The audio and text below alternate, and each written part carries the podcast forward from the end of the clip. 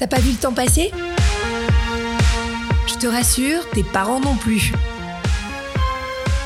Mais voilà, ton corps change à une vitesse grand V. Tes envies, tes pensées, tes désirs aussi. Tu te dis souvent, mais est-ce que c'est normal? Alors je t'explique. Tes parents rêvent de répondre à tes questions, mais ils ont parfois du mal à aller au-delà de leur pudeur. Et surtout, ils ont peur de pas avoir les bons mots.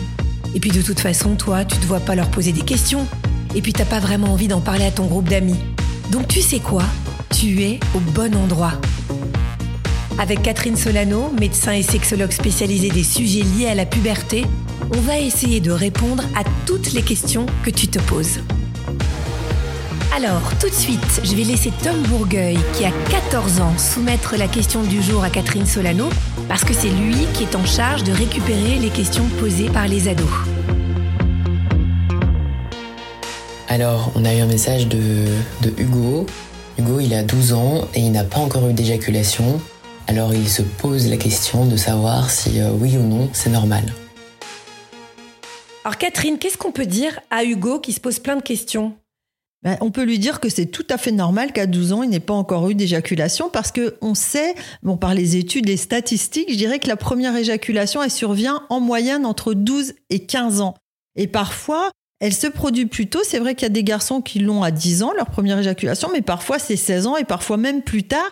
Et même, j'ai eu un patient il y a quelque temps qui est venu voir avec sa copine et qui m'a dit eh ben je n'avais jamais eu d'éjaculation de ma vie.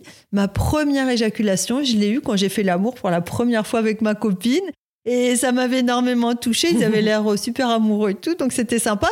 On est tous différents, donc ne pas avoir d'éjaculation à 12 ans, là c'est normal. La plupart des garçons n'ont pas encore eu à cet âge-là.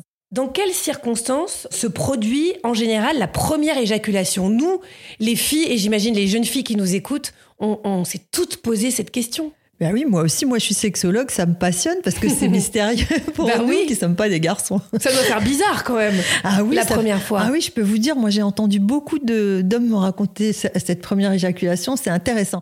En tout cas, souvent la première éjaculation, elle se produit la nuit en dormant. Alors, ça peut être associé à un rêve érotique, hein, mais mhm. pas forcément. Parfois, euh, un garçon, il est réveillé par cette première éjaculation la nuit, mais parfois, il s'en rend pas compte. Et c'est seulement au réveil qu'il se dit, mais je suis tout mouillé. Et il y a beaucoup de garçons qui se disent, mais j'ai fait pipi au lit ou quoi ah Et en fait, ils se rendent compte que c'est pas du tout la même chose, la même consistance, je dirais. Et donc, euh, il y a des hommes qui sont complètement honteux en disant, mais j'ai mouillé tout mon lit, c'est la honte. Donc, D'ailleurs, c'est pour ça que je dis souvent aux garçons, faut apprendre à se servir d'une machine à laver, parce que c'est pas tellement agréable quand on a une éjaculation la nuit, qu'on a 13 ans, que ce soit la maman qui s'en aperçoive parce qu'elle va laver les draps. Donc c'est pas mal de savoir laver ses draps soi-même dans la machine. C'est un détail, mais franchement, on se sent plus autonome, quoi. Et donc, ça survient pas forcément la nuit. Euh, chez d'autres garçons, ça peut se produire euh, par un contact au niveau de la verge, par exemple. Mais c'est pas forcément la masturbation. Ça peut être par la masturbation, mais juste en touchant ou sous la douche, par exemple. Et ça peut même venir aussi euh, à cause de pensées érotiques ou de pensées sexuelles. parce que le cerveau, ben, c'est un organe sexuel aussi. Hein. Mm-hmm. Et donc, il peut déclencher une éjaculation par une pensée. Il y a des garçons qui sont hyper gênés, mais c'est quelque chose de tout à fait naturel. C'est le corps qui se met en route. Bien sûr. Et est-ce qu'à chaque fois, c'est, ça donne du plaisir, l'éjaculation? Par exemple, quand elle est spontanée, les premières éjaculations, est-ce qu'il y a cette notion d'orgasme? Alors, ben c'est un orgasme de toute façon, mais il n'y a pas forcément de plaisir. Euh, d'abord parce que quand ça vous réveille pas la nuit, bon bah vous ne vous en rappelez pas, euh, vous n'avez pas eu de plaisir spécialement. Et quelquefois, la première fois est pas tellement agréable ah parce que ça fait une sensation bizarre. Il y a des garçons qui se disent mais qu'est-ce qui m'arrive? J'ai ressenti un truc bizarre, ça les inquiète, ça les angoisse. Et puis quand même, il y en a qui disent ça a été une sensation magique et merveilleuse. Ça dépend, mais mais pas forcément au début. Hein. Alors, est-ce que tous les garçons ont, euh, à un moment ou à un autre, des éjaculations la nuit? Parce que vous avez dit que la première, elle arrive souvent la nuit. Mais est-ce que ça va durer, ça, dans le temps? Alors la plupart des garçons ont parfois des éjaculations la nuit, mais c'est pas forcément obligatoire. Enfin obligatoire, c'est pas le mais c'est pas forcément systématique. Il y a des hommes qui continuent à avoir des éjaculations la nuit, même à 30, 40 ans, et il y en a d'autres qui disent bah j'en ai eu quelques fois à ma puberté, mais ou à mon adolescence et ça s'est arrêté après. Il y a des hommes qui en ont quand ils n'ont pas de rapport sexuel, un peu comme si le corps évacue un trop plein, on peut dire ça mhm. comme ça, la nuit. Et puis d'autres qui en ont quasiment jamais. En fait, on est tous différents et c'est pas parce qu'on en a souvent, qu'on n'en a jamais, qu'on n'est pas normal. C'est ça. Alors, est-ce qu'il y a des signes qui indiquent que la première éjaculation va bientôt survenir? Un moment qui pourrait peut-être, si on a des parents euh, avec une parole très libre, qui sont assez courageux, euh, peut-être expliquer à nos garçons? Oui, en fait, la première éjaculation, elle survient en fin de puberté. Donc, euh, on sait que, par exemple, un garçon qui n'a pas encore eu les testicules qui ont grossi, qui n'a pas encore de poils, qui n'a pas la voix qui a mué, il va pas avoir sa première éjaculation tout de suite. Donc il y, y, a des signes qui montrent que la puberté est en train d'avancer. Donc c'est quand on a une augmentation de taille des testicules, qu'on a les poils qui ont poussé, qu'on a le pénis qui a grandi, ça veut dire que bah, la puberté elle est lancée et que à un moment la première éjaculation va survenir.